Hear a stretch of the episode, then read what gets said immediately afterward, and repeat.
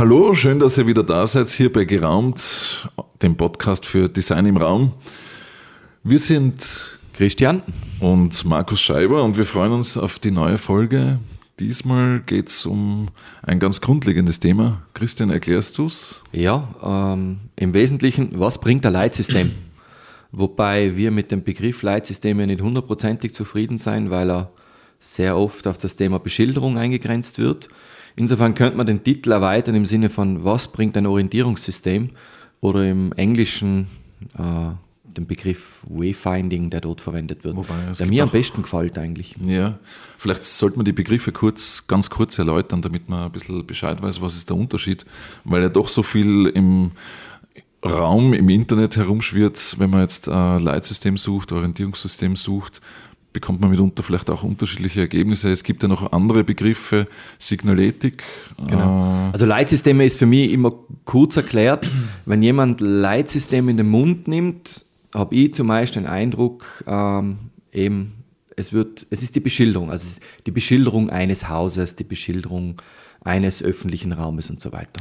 Wobei im Leit, in dem Wort drinnen steckt schon das Wort leiten, sprich, ähm, es ist jetzt nicht orientieren im Sinn von, ähm, man kennt sich in der Umgebung aus, sondern man folgt einfach einem vorgegebenen Weg. Also man wird geführt mit Wegschildern beispielsweise. Äh, manche sagen, man wird verführt. Ähm, es, hat, es kann, Leitsystem hat eine Qualität, ähm, man braucht jetzt nicht viel Information rundherum. Man wird relativ schnell mit, mit Brotkrummen quasi zum richtigen Ziel geführt. Im Vergleich zum Orientierungssystem? Genau, für mich das Orientierungssystem, das ist, für mich ist es der bessere Begriff im deutschsprachigen Bereich, weil er wirklich alle Maßnahmen beinhalten kann, die dazu beitragen, dass sich ein Mensch im Raum zurechtfindet, sei es Architektur, sei es öffentlicher Raum, Stadtraum, Naturraum. Mhm. Wir verwenden, wir in unserer Arbeit verwenden eigentlich im deutschsprachigen zumeist den Begriff Orientierungssystem, um diesen ganzheitlichen Charakter eigentlich herausheben zu können. Mhm. Ich finde ganz wesentlich ist auch nur, dass es beim Orientierungssystem darum geht, dass sich der Mensch, der Nutzer seine eigene mentale Karte machen kann von der ganzen Umgebung. Also sprich, man, man versucht ihn zu informieren, ähm, Bildungsmaßnahmen quasi zu machen, um, um, um ihm zu zeigen, was, was gibt es in der Umgebung, damit er sich auskennt, damit er sich selber am Weg Entscheidungen treffen kann. Also er ist eigentlich autonomer am Weg als bei einem Leitsystem. Wenn man sich die, ich sage jetzt mal, die Literatur anschaut, vor allem die englischsprachige Literatur, dort ist es ja eigentlich der Begriff Wayfinding, mhm. der sehr, meiner Meinung nach sehr gut definiert ist, auch sehr ganzheitlich definiert ist. Und dort wird es ja reduziert ähm, oder reduziert, dort wird davon gesprochen, dass das Wayfinding ähm, eigentlich ein Entscheidungsprozess ist, der im mhm. Raum stattfindet. Mhm. Und äh, ich habe eine tolle Studie gefunden von Carpman and Grant. Äh, die haben es auf die Fragen runter reduziert, mhm. die, die, wir, die wir uns in unserem Metier im Orientierungsmetier eigentlich stellen und die wir eigentlich beantworten sollten. Und die, die Fragen, die, ich zähle es einmal kurz auf, das ist erstens, wo, wo bin ich, also auch zu erkennen, wo ich bin, äh, den Ort zu erkennen und kennenlernen, indem ich mich bewege, äh, mhm. das ist recht spannend. Dann den Weg zu finden, der mich zu dem Ziel hinführt, von dem, zu dem ich gern hin möchte, dem Weg auch folgen zu können äh, und dann am, am Ende im Grunde das Ziel zu erkennen, also zu wissen, jetzt bin ich da.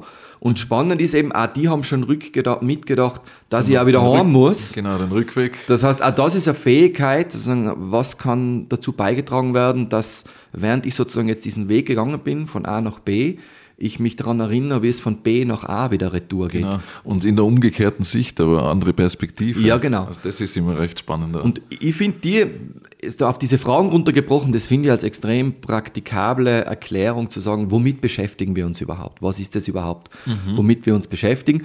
Und damit ist eine schöne Überleitung, wenn wir uns damit beschäftigen, was bringt es überhaupt? Äh, ja. Was bringt es am Bauherrn? Was bringt es am Architekten? Und was bringt es schlussendlich uns als Nutzerinnen von unterschiedlichsten Räumen, in denen wir uns bewegen, in denen wir arbeiten, genau, ja. in denen wir viel Zeit eigentlich verbringen? Meine, zur Vollständigkeit halber müssen wir noch zwei Begriffe dazu sagen. Äh, es gibt noch den Begriff Signaletik. ähm, der ähm, aus dem Schweizerischen kommt äh, und ins Deutsche übernommen worden ist. Äh, Im Prinzip entspricht es dem englischen Signage Systems.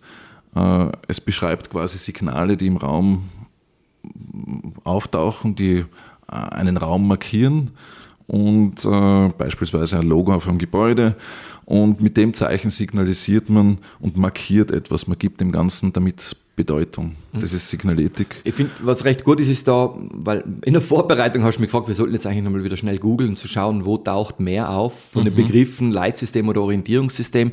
Rein jetzt wirklich als, als Praxistipp, sei es für Gestalter, sei es für Bauherren, sei es für Architekten, es ist immer gut, den Begriff Orientierung zu googeln äh, und wer wirklich Studien und, und gute Erkenntnisse finden will, ist auch gut daran beraten, eben mit dem Begriff Wayfinding zu arbeiten.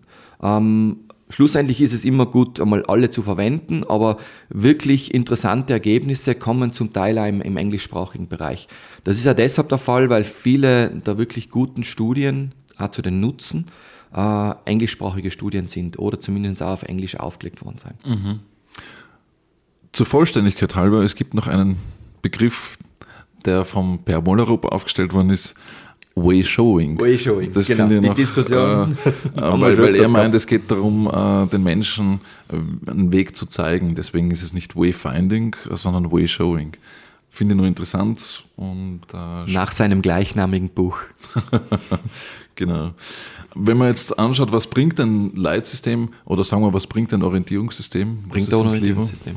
Ich würde sagen, was bringt ein Orientierungssystem? Wir würden sagen Orientierungssystem. Genau, ja. Mhm. Ich finde, man, es hat, wie gesagt, es hat verschiedene Qualitäten, je nachdem. Manchmal, wenn man jetzt, man jetzt, jetzt greift vielleicht ein bisschen vor oder aber wenn man sagt, man ist auf der Autobahn unterwegs, äh, ist es mir lieber, ich habe ein Leitsystem als ein Orientierungssystem, wo ich vielleicht stehen bleiben muss und äh, einen Plan lesen muss. Da möchte ich ein Leitsystem haben, da möchte ich einfach wissen, welche Auffahrt, Abfahrt äh, kommt als nächstes, wie komme ich am schnellsten zu meinem Ziel äh, nach Wien oder wo auch immer. Ähm, also da ist mir ein Leitsystem lieber als, als, als ein Orientierungssystem. Ähm, wozu orientieren wir uns? Vielleicht ist das jetzt mal eine grundlegende Frage, um dann äh, im Laufe des Podcasts drauf zu kommen, was sind die Nutzen von dem Ganzen. Vielleicht ist es ganz gut einmal zu verstehen, äh, wozu ist es überhaupt notwendig, dass wir uns orientieren. Ähm, ich glaube, es ist überlebenswichtig, wenn man sich jetzt äh, vorstellt, man kann es sich ist nicht Teil mehr, von unserem Alltag.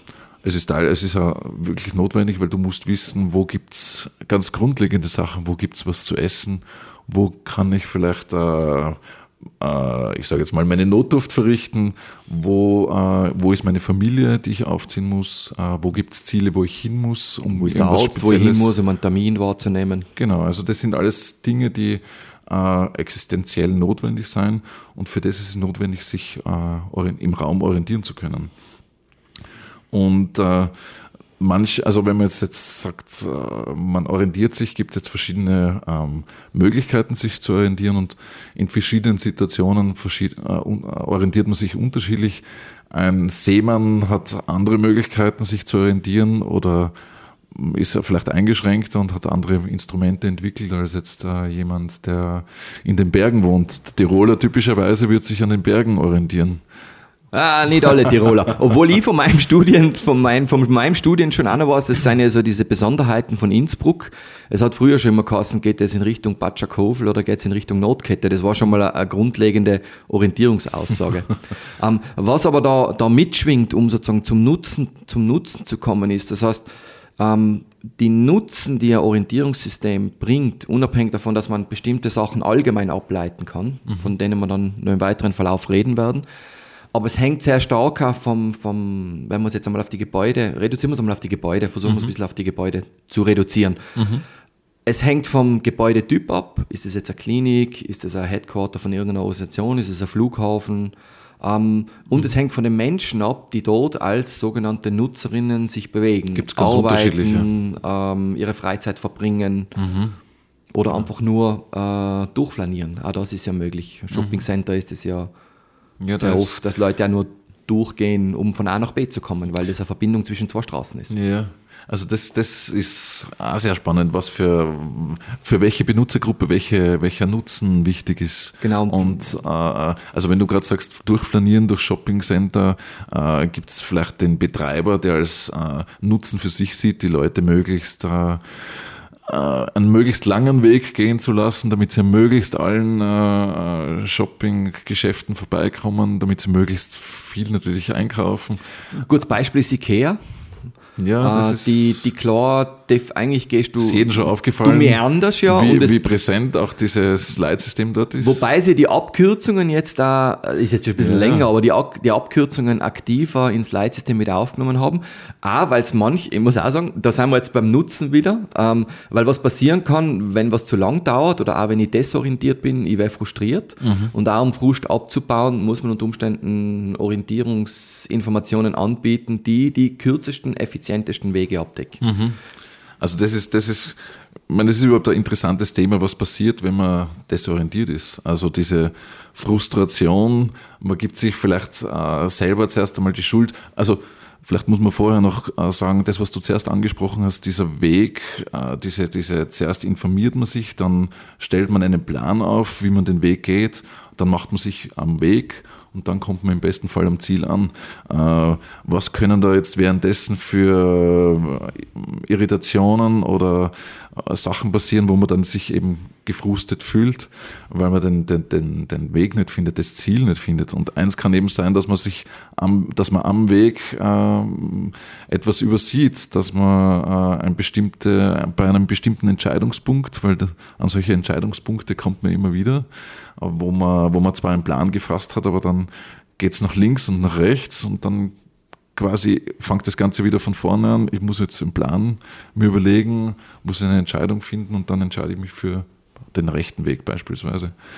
Ähm, aber eben diese, diese Frustrationen ähm, am Weg, das kann sein, dass man irgendwas übersehen hat.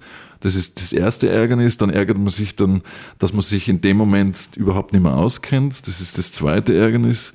Das dritte, was dazu kommt, ist, ist Stress. Also jetzt habe ich vielleicht ein Zeitproblem plötzlich, weil ich einen Termin habe. Ähm, das kommt dazu. Man kommt irgendwo zu spät. Und wenn man das Ganze dann gefunden hat, äh, kommt man vielleicht im Nachhinein noch drauf, wie einfach irgendwo äh, einfach ein Schild oder, oder irgendeine kleine Information gefehlt hätte, damit man äh, den richtigen Weg gefunden hat. Also da ärgert man sich vielleicht noch einmal im Nachhinein über die Organisation. Äh, Man kann fast sagen, äh, Desorientierung ist gesundheitsschädlich. Ähm, das ist jetzt gar nicht so leicht dahingesagt, weil das ist eine, ich sage jetzt einmal für unser Metier, äh, wichtige Informationsquellen, um auch evidenzbasierte Informationen zu bekommen. Also nicht zu sagen, ja, natürlich ist es wichtig, weil es reduziert Frustration, stärkt das Selbstbewusstsein. Es gibt tatsächlich Studien in den USA, ähm, gerade im Klinikbereich, wo das wirklich untersucht wurde. Äh, die gezeigt haben, Studien mit älteren Menschen, wenn die des desorientiert sind, da geht der Blutdruck nach oben. Ähm, und wenn, wenn auf einmal das Umfeld so ist, dass sie sich gut zurechtfinden, seien die auf einmal einfach, ähm, seien sie besser drauf, sagen wir es einmal so. Ganz laienhaft, laienhaft medizinisch ausgedrückt.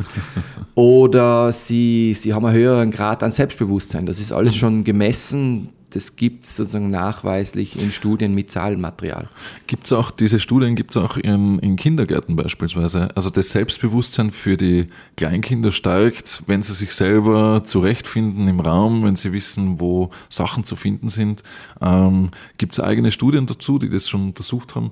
Ist ganz spannend, weil ähm, ähm, jeder wünscht sich natürlich selbstbewusste, eigenverantwortliche Kinder. Ich wünsche mir nicht so nur selbstbewusste, eigenverantwortliche Kinder, ich wünsche mir, dass ich das selber auch bin. Das natürlich auch.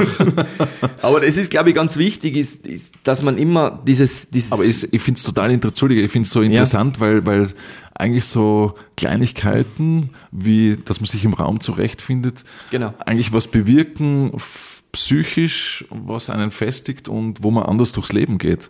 Und was, äh, was ja äh, umgekehrt, wenn es nicht funktioniert, äh, plötzlich ganz massiv äh, da ist. Und das Lustige ist ja immer, wenn, wenn ich Leuten erzähle, was wir machen, also eben äh, Orientierungssysteme, äh, dass viele Sachen, viele sagen, ihnen fällt es nur auf, wenn es nicht funktioniert. Und das ist genau der Punkt, weil dann kommen diese ganzen Frustrationen und diese Situationen zustande. Ich glaube, rein körperlich, wenn man jetzt die körperlichen Reaktionen, glaube ich, hat jeder von uns schon mal erlebt, wenn er dringend zum Termin hat müssen und eigentlich bist du eh schon zu spät und dann findest du findest das Haus nicht, du findest den, den Raum nicht, wo das stattfindet und dann geht der Puls nach oben. Also du hast tatsächlich dann, dann kriegst Stress und zwar den ungesunden Stress. Mhm. Auch wieder ein Aspekt, der eigentlich reduziert wird, auch nachgewiesenerweise, wenn dieses Gesamt, nicht wenn mehr Schilder, ist auch wieder wichtig, nicht wenn mehr Schilder hängen, sondern wenn eigentlich alle daran arbeiten, dass die, die Räume so organisiert sein, dass sie leicht lesbar sein, verständlich sein und dass man die Information kriegt, die man benötigt, um gute Entscheidungen treffen zu können. Mhm, In dem mhm. Fall Entscheidungen, wo, wo bin ich, wo muss ich hin, wo liegt das und wie finde ich am schnellsten dorthin. Mhm.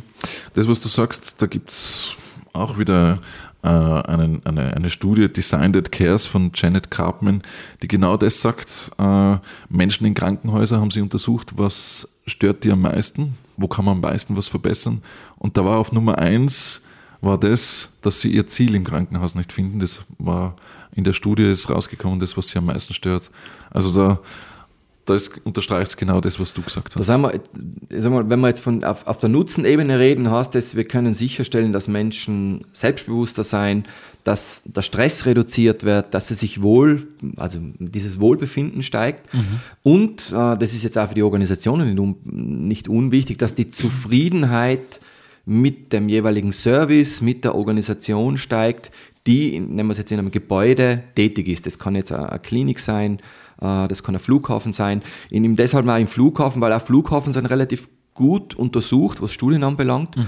Und auch dort sind die, die, die zentralen Handlungsfelder, dort ist die Orientierung sofort in den Top 3 drinnen, was gemacht werden muss, äh, damit sich die Zufriedenheit der Gäste verbessert. Mhm. Mhm. Und ich, ich, ich mache jetzt einmal einen weiten Schritt und sage, was für so große Organisationen gilt, kann man auch auf die kleinen Organisationen entsprechend umlegen. Ja. Das heißt, als Nutzen kann man sagen, ein gutes Orientierungssystem in seiner Gesamtheit äh, steigert auf jeden Fall die Zufriedenheit. Eigentlich steigert es die Servicequalität und es steigert damit die Zufriedenheit mit den angebotenen Leistungen. Mhm, mh.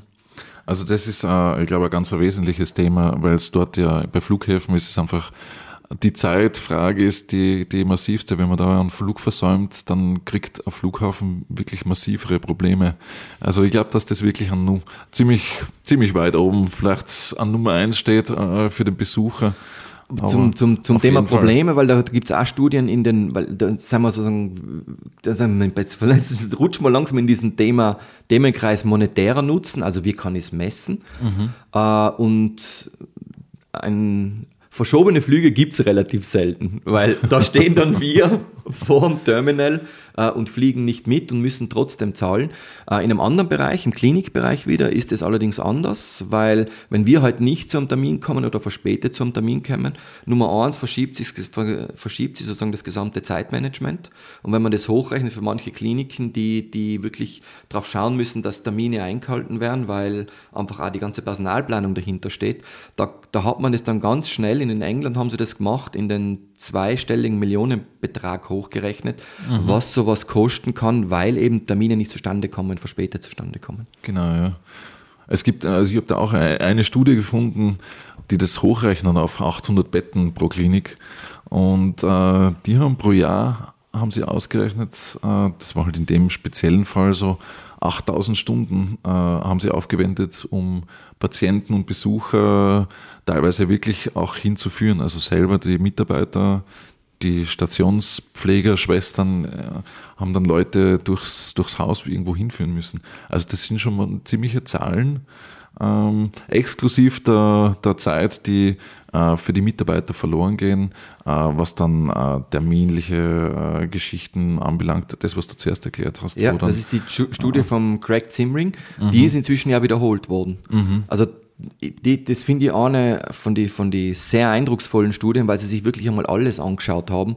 äh, was gute oder schlechte Orientierung beeinflussen kann. Gerade das Thema, was du angesprochen hast, dass Mitarbeiter jemanden zum Ziel bringen müssen oder ihm einfach nur Auskünfte geben müssen, das lenkt sie zum Teil von ihren Kernkompetenzen ab. Und gerade im Klinikbereich, dort, darum wird das ja dort so intensiv ähm, mhm. im Grunde untersucht oder ist untersucht worden. Mhm. Äh, dort macht es einen Unterschied, wenn, wenn eigentlich Schwestern, die eh schon kaum Zeit haben oder mhm. sehr, sagen wir, einen Stress haben zum Thema Pflege, also Leute pflegen zu müssen, auf die schauen auf einmal eigentlich äh, äh, Orientierungsguides sind. Ja, du wirst herausgerissen aus, dem, aus deiner Arbeit.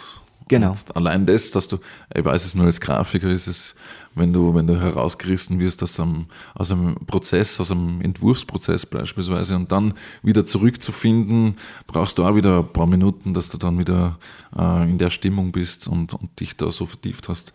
Es gibt äh, vielleicht noch als, als anderes Beispiel, Bürogebäude werden auch nach ihrer Effizienz gemessen. Also wie schnell ähm, ist ein Ziel im Erstens, wie schnell ist das Gebäude selbst erreichbar? Also anhand mhm. dessen, beispielsweise ist es sehr zentral gelegen, äh, in einer Stadt ist es gut erreichbar über Zufahrten, Autostraßen, Autobahn etc.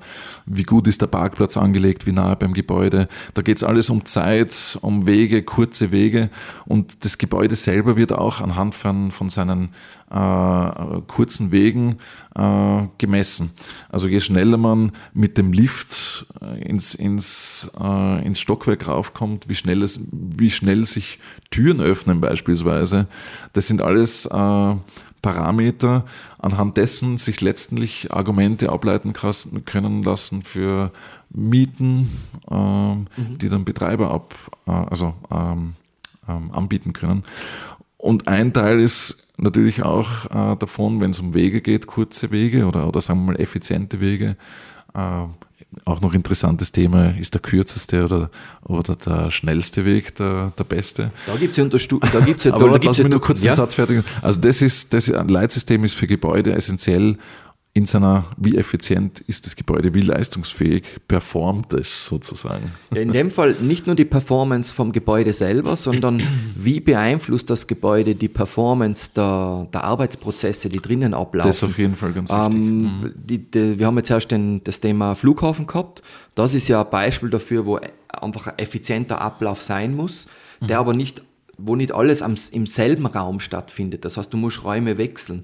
Und dort, also je, je, je komplexer die Organisation, ich nehme jetzt auch wieder die, die großen Kliniken oder äh, wir haben einmal ein Gericht gemacht, ähm, die, die Bahnhöfe, die Flughäfen, überall dort, wo es aus organisatorischer Notwendigkeit, aufgrund organisatorischer Notwendigkeiten, schickt man Menschen bestimmte Wege entlang. Mhm. Das heißt, die, die organisatorischen Prozesse und Abläufe werden eigentlich räumlich äh, abgebildet. Mhm. Und das, das kann jetzt die Effizienz von so einem Ablauf äh, mhm. entweder im Positiven oder im Negativen beeinflussen. Und genau dort, also wenn, wenn, wenn Kundenkontaktpunkte sich räumlich über weitere Strecken, äh, so du musst Gebäude wechseln oder du musst länger, lange Gänge entlang gehen, dann kommen Orientierungssysteme eigentlich in ihre Entfaltung, weil auf einmal Serviceprozesse in der Effizienz abgewickelt werden können, mhm. ähm, so wie man sich eigentlich wünscht. Und wenn nicht, dann fallen auf einmal Alternativkosten an, so wie wir es zuerst geschrieben haben, also, also gesagt haben.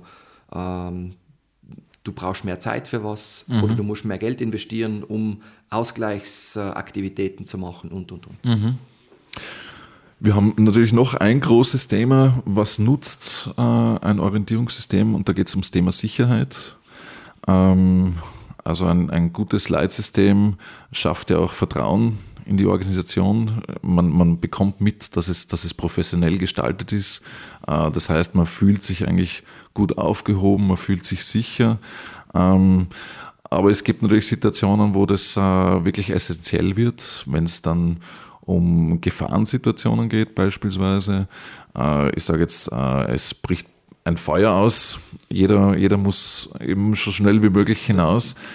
Das ist genau, das ist genau der Moment, wo, wo eigentlich alles auf, auf ich sage jetzt fast den, den Kern von einem Orientierungssystem runter reduziert wird. Du musst viele Menschen innerhalb kürzester, Kürzester Zeit, Zeit, auf genau. den kürzesten Weg von A nach B bringen. A ist der Ort, wo sie sich jetzt gerade befinden und B ist dort, wo sie in Sicherheit sein. Da spitzt sich der Da spitzt sich's Zeitfaktor richtig zu. richtig zu, weil da zählt eigentlich dann jede Sekunde. Und da ist es dann wirklich äh, wichtig, äh, schnell hin, hinauszufinden. Und da wird es dann interessant, was da auch psychologisch passiert, weil ähm, in Stress, also es beschreiben ja etliche Leute solche Situationen, die dann, die dann hinausgekommen sind, dass es nicht unbedingt Paniksituationen waren, äh, sondern es war halt hoher Stress. Es war einfach äh, äh, sehr angespannt, da, da verändert sich der Körper gesamt, es werden Hormone ausgeschüttet, Adrenalin schießt ein, es kommt Zucker dazu, also du kriegst Energie, du wirst aktiv, du wirst wach, du nimmst alles wahr.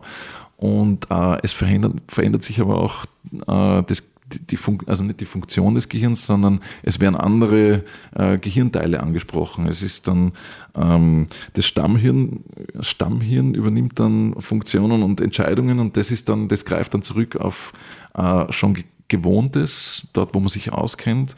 Deswegen ist interessant, ähm, man, find, man find, findet tragischerweise oft bei Bränden, wo Leute äh, umkommen, Leute nicht beim, beim, beim Ausgang, beim Notausgang, also beim Brandausgang, der selten genutzt wird und zwar nur in diesen Situationen, sondern bei den Eingängen, die, Die sie sie vorher nutzen. schon gekannt haben. Genau.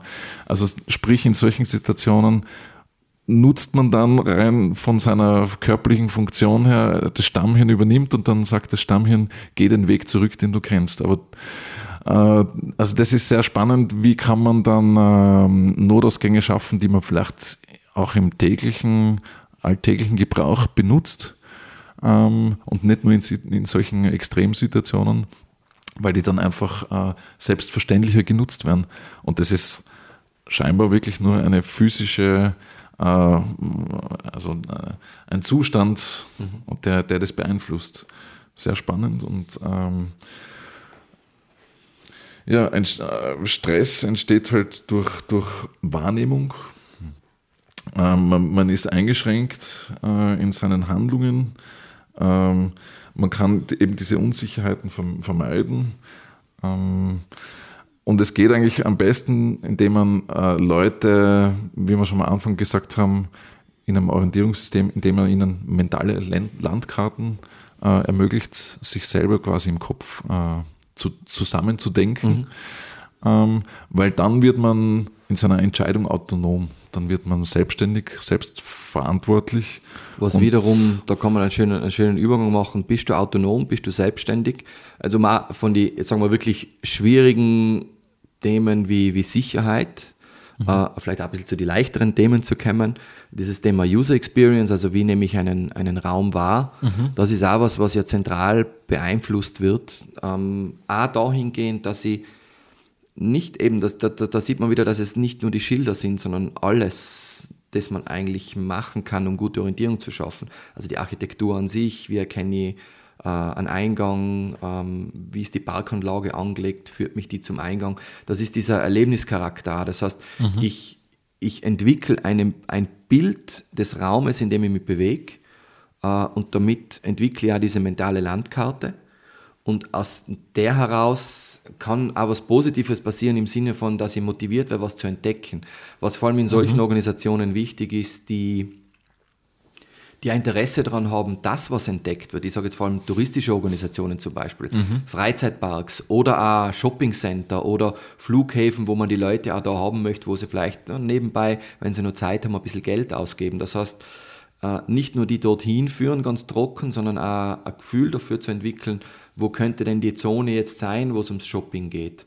Oder ein Gefühl dafür zu entwickeln, ein Verständnis dafür, wie eigentlich dieses Gebäude organisiert ist oder der Raum organisiert, in dem ich bin, weil er dann von sich aus sozusagen Entdeckungen startet und damit auch sein gesamtes Nutzererlebnis, also das, was er emotional fühlt und das, was er an Verhalten im Raum aktiviert, eigentlich äh, extrem positive, positive Aspekte lostritt. Mhm. Jetzt haben wir also nicht mal beim Verhindern von negativen Gefühlen, ja. sondern wirklich mhm. die Entwicklung auch von positiven Gefühlen, eben dieses Sicherheitsgefühl, sich wohlfühlen, weil man ein Verständnis hat. Da eben dieser Begriff ist eh schon so öfters gefallen, dieses Gefühl, selbst organisiert zu sein und sich auszukennen und das alles unter Kontrolle zu haben, wo man sich gerade befindet. Ja, ich meine, da muss man natürlich aufpassen, weil du das äh, Shopping Center angesprochen hast.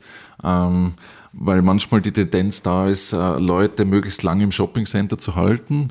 Und äh, uns ist das ja auch mal passiert. Du kannst dich erinnern, wir waren in Las Vegas, ja. äh, haben uns dort einen Kongress äh, angehört und sind natürlich auch einmal ins Casino reingegangen. Und wer Las Vegas kennt, unter den ganzen großen, riesigen, unvorstellbar großen Hotels, äh, ist unten im Keller quasi, ist, ist das alles äh, ein riesiges Casino.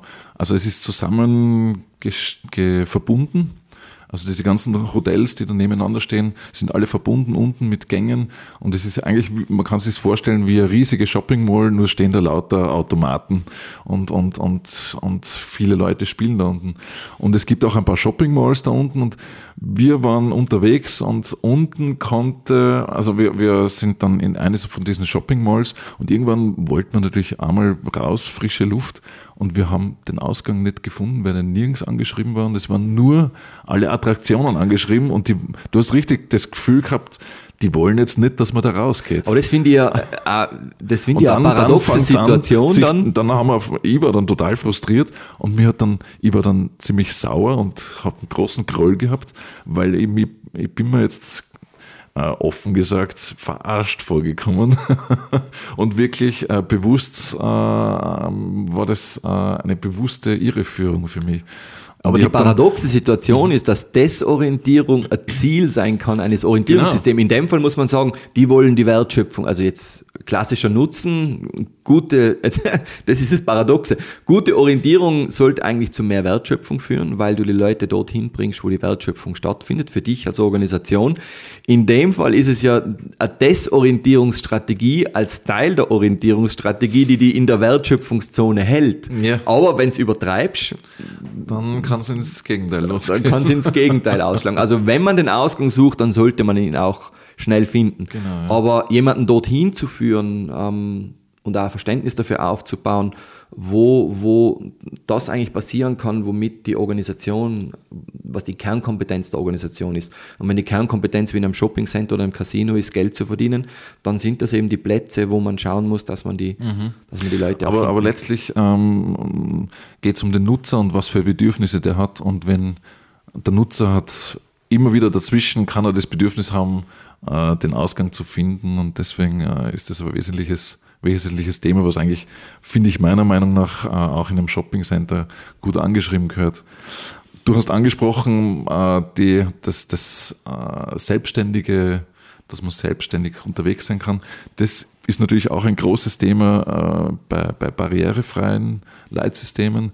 Da geht es ja wirklich im Kern darum, wenn man in ein Gebäude kommt, sich an einem Ort aufenthält, dass man wirklich eigentlich so weit äh, Information bekommt, Hilfe bekommt anhand von Systemen, Orientierungssystemen oder anderen architektonischen Maßnahmen, dass man sich selbstständig durchs Gebäude, also da, da äh, bewegen kann. Da, da da trifft es wirklich den komplett den Kern noch einmal ähm, mit Einschränkungen eben. Und da wird es auch spannend, was für Hilfen äh, gibt man den Leuten.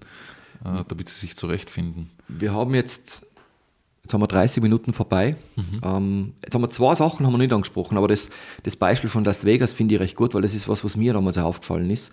Äh, es gibt nämlich einen großen Nutzen von Orientierungssystemen, denn, also von dem, was, was wir in unserer Arbeit auch, auch entdeckt haben der heutzutage nicht unwesentlich ist, das ist dieses Thema, die, die Markenbotschaft zu vermitteln. Also dieses Branding, die Identität des Gebäudes, des Raumes, in dem man sich befindet. Und ich sprich deshalb Las Vegas an, weil wir sind wirklich, wir haben ein paar Kilometer gemacht, weil wir gesagt haben, wir schauen uns die Casinos an. Nicht nur die, die, die Spiele, äh, Möglichkeiten, sondern auch, wie inszenieren sie das Ganze, wie schauen die Leitsysteme aus. Und eines, das mir aufgefallen ist, eben zum Thema Branding ist, du hast ja in den Gebäuden immer gemerkt, wenn du in eine Wo andere Zone gekommen ja. bist, also eigentlich in ein anderes Casino, mhm. weil sich auf einmal das komplette Branding, also nicht nur der Umgebung, sondern auch vom Leitsystem selber verändert hat, weil die Leitsysteme äh, als Teil dieses, dieses, dieses Raumes, dieses, diese Branding, das Branding mitgemacht haben. Mhm. Also das, die, die, der Orientierungssysteme sind einfach auch Kanäle der Marke, der Identität und mit, mit den mit dem Orientierungssystem äh, schafft man auch äh, Identitäten, man, man, man markiert Orte, man bringt Geschichte, macht Geschichte sichtbar. Also das ist, das trägt ganz wesentlich zur Identität bei. Ich würde sogar als sehr wesentlich bezeichnen, weil gerade jetzt, wenn wir jetzt die, nehmen wir es einmal die, als, als die Gruppe der Architekten, die sind Gestalter genauso wie wir, du hast ja ästhetische Idee und es gibt eben, ich finde, es gibt unterschiedliche Architekten, die unterschiedlich mit dem Thema umgehen. Es gibt diejenigen, die sagen, ich, will keine Schilder haben, ich will keine Grafik haben. Und auf der anderen Seite stehen diejenigen, die sagen, ich habe sogar ein eigenes Design-Unit, weil ich weiß, Grafikdesign und Architektur, die zwei Themen spielen zusammen, da kann man ein neues, äh, integratives Erlebnis machen. Und ich also ich bin eher auf der Seite derjenigen, die sagen, ich, ich nehme das aktiv auf und ja, schaue, eine, eine Chance, eine dass die zwei Welten zusammenpassen, mhm. dass man die Botschaft, die, die, den Ausdruck, den man mit seiner Architektur erzielen möchte, dass die Grafik einen, einen Beitrag dazu leistet, diese Botschaft mhm. rauszubringen. Und ganz nebenbei eben, weil es ist, es ist zum Teil Grafikdesign, Orientierungssystem ist viel Grafikdesign, dass das dann wirklich funktioniert. Ja, es ist auf jeden Fall, ein, ein, ein Orientierungssystem ist auf jeden Fall etwas, was den Nutzer in einem Gebäude begleitet. Also muss jetzt nicht nur Orientierungssystem, es ist ja auch die ganze, die ganze Architektur, aber die Markensprache durch diese ganzen Kanäle begleitet einen, einen Besucher, einen Nutzer. Und das ist auf jeden Fall eine Chance, äh, ob man will oder nicht, man kommuniziert damit. Man hat ja nicht nur Grafik zu seiner Verfügung. Ähm, das ganze Thema Oberflächen, also die ganze Haptik von einem Raum. Genau, ja. Welche Oberflächen verwende ich? Das trägt alles merke, auch zur wie, wie bestimmte Räume, die in einer bestimmten Funktion sind, unterscheiden sich die von anderen. Also da hat zum Teil, finde ich sogar, äh, der Architekt wesentlich mehr Werkzeuge in der Hand äh, und das Informationsdesign kann sozusagen einen zusätzlichen Aspekt liefern und an anderen Elementen, wenn man mehr zum Beispiel mit Wandgrafiken arbeitet, damit man eine bestimmte Botschaft entwickelt, ist vielleicht der Informationsdesigner, der stärker Hand anlegt. Aber mhm. das ist auch dieses Zusammenspiel zwischen beiden Professionen, die dazu beitragen, dass ein Gefühl für die Räume entsteht und nicht jeder Raum gleich ausschaut. Mhm. Weil äh, zu viel Symmetrie ist ein Feind guter Orientierung, weil du schlussendlich nicht mehr weißt, wo du die jetzt eigentlich gerade aufhaltest, wo du warst und wo du hin musst. Aber da sind wir eigentlich fast schon mittendrin in, in einem nächsten Thema, das um Architektur und Orientierung geht. Und ich würde vorschlagen, da machen wir einen eigenen Podcast drüber. Dann, äh, Christian, einen Punkt, glaube ich, gibt es noch, den, den du auch ansprechen wolltest. Genau, der, ähm, weil er in der letzten Zeit einmal wichtiger wird. Ähm, das ist das, weil wir bei den Nutzen sind. Man darf nicht unterschätzen, dass äh, Gebäude von unterschiedlichen Menschen benutzt werden, unter anderem auch äh, Menschen mit Beeinträchtigungen. Genau, eben das Und barrierefreie Thema. Da, da ja. spielt das ganze Thema Universal Design hinein, also mhm. eine Strategie zu fahren, dass ein Raum für möglichst alle nutzbar ist. Mhm. Und das kann auch ein Nutzen sein, ist zumindest ein Thema, wo wir oft drauf schauen müssen. Also nicht nur, welche Linien am Boden sind und wie man ein Zwei-Sinne-Prinzip hinstellt äh, und umsetzen kann, sondern auch, wie das schlussendlich mit, mit dem gesamten Haus harmoniert. Dort, wo Informationsdesign notwendig ist, dort, wo architektonische Maßnahmen notwendig sind für das Leitsystem. Weil das kann auch Nutzen sein, dass man dann in dem Nachhinein teuer nachrüsten muss, weil man es während dem Projekt einfach schon mit berücksichtigt hat. Und zwar in seiner Gesamtheit und mhm. nicht nur partiell. Ich meine, das ist vielleicht überhaupt noch einmal äh, herauszustreichen. Ein System heißt ja auch ans, an und für sich, dass man etwas hat, was systematisch abgestimmt ist. Das heißt, äh, wenn man ein System entwirft, äh, schaut man natürlich, dass das möglich, möglichst effizient äh, umsetzbar ist, produzierbar ist, montierbar ist. Also dieser, dieser, dieser Systemgedanke trägt ja viel mehr in sich äh, als dass es jetzt nur gleich oder ähnlich ausschaut. Es, es trägt die Marke natürlich in sich. Ein System ist abgestimmt auf die Marke mit allen äh, seinen äh, Informationselementen, Trägerelementen, ähm, runtergebrochen Schildern von mir aus. Aber es hat eben diese, diese Effizienz dadurch, dass es, dass es aus einem großen Ganzen gedacht ist. Und ähm, ja, vielleicht ist das ein, ein, ein schönes Schlusswort zu sagen, das ist ein, ein guter Hauptnutzen, das ist natürlich auch eine gute oder eine, eine Kostenersparnis ist, wenn man, wenn man gleich das ganze System andenkt, ist auch eine Wartungsfrage. Schließlich äh, werden Systeme auch gewartet. Man hat, wenn man ein System hat, äh, mitunter die Garantie, dass das auch in zehn Jahren äh, von der Wartung her noch äh, so gewartet werden kann, dass es äh, gleich ausschaut, einfach, einfach reinpasst, äh, gestaltet ist, dass es ähm, ja, optimal erweiterbar ist. Und du hast es eh schon angesprochen, äh, die, die, oder wir haben es eigentlich beide angesprochen im Verlauf des gesamten Podcasts. Es gibt eine Vielzahl von Maßnahmen, die man beeinflussen kann, um gute Orientierung zu machen. Es ist nicht und nur Orientierungssystem. Nicht nur Leitsystem, also nicht nur, ich glaube, wichtig ist, nicht nur Schilder. Nicht ähm, nur Schilder, ja. Das mhm. ist man, wo ich manchmal das Gefühl habe, dass zu kurz gedacht wird, weil das ist sozusagen der erste Sprung, ah, Schilder brauche ich nicht. Mhm. Sondern was für ein Gesamtsystem kann ich beeinflussen und für das machen wir dann einen eigenen Podcast, weil da werden vielleicht Themen auftauchen, die für manchen überraschend sind, ja. was alles gute Orientierung beeinflusst und was man eigentlich alles machen kann, damit genau die Nutzen, über die wir heute gesprochen haben, wirklich aktiv werden können. Dann mehr Informationen zu dem Thema. Ich hoffe, es war jetzt ausführlich besprochen. Könnt ihr aus den Shownotes entnehmen. Schickt uns auch gern äh, Feedback, äh, Vorschläge, Wünsche, Anregungen mit einem E-Mail an podcast.geraumt.com. Schaut auch gerne auf unsere Website www.geraumt.com. Da findet ihr auch alle Folgen dieses Podcasts. Alles Gute, weiterhin schönen Tag. Wir freuen uns, dass ihr dabei wart und vielleicht auch beim nächsten Mal wieder dabei seid. Ich sage Adieu. Servus.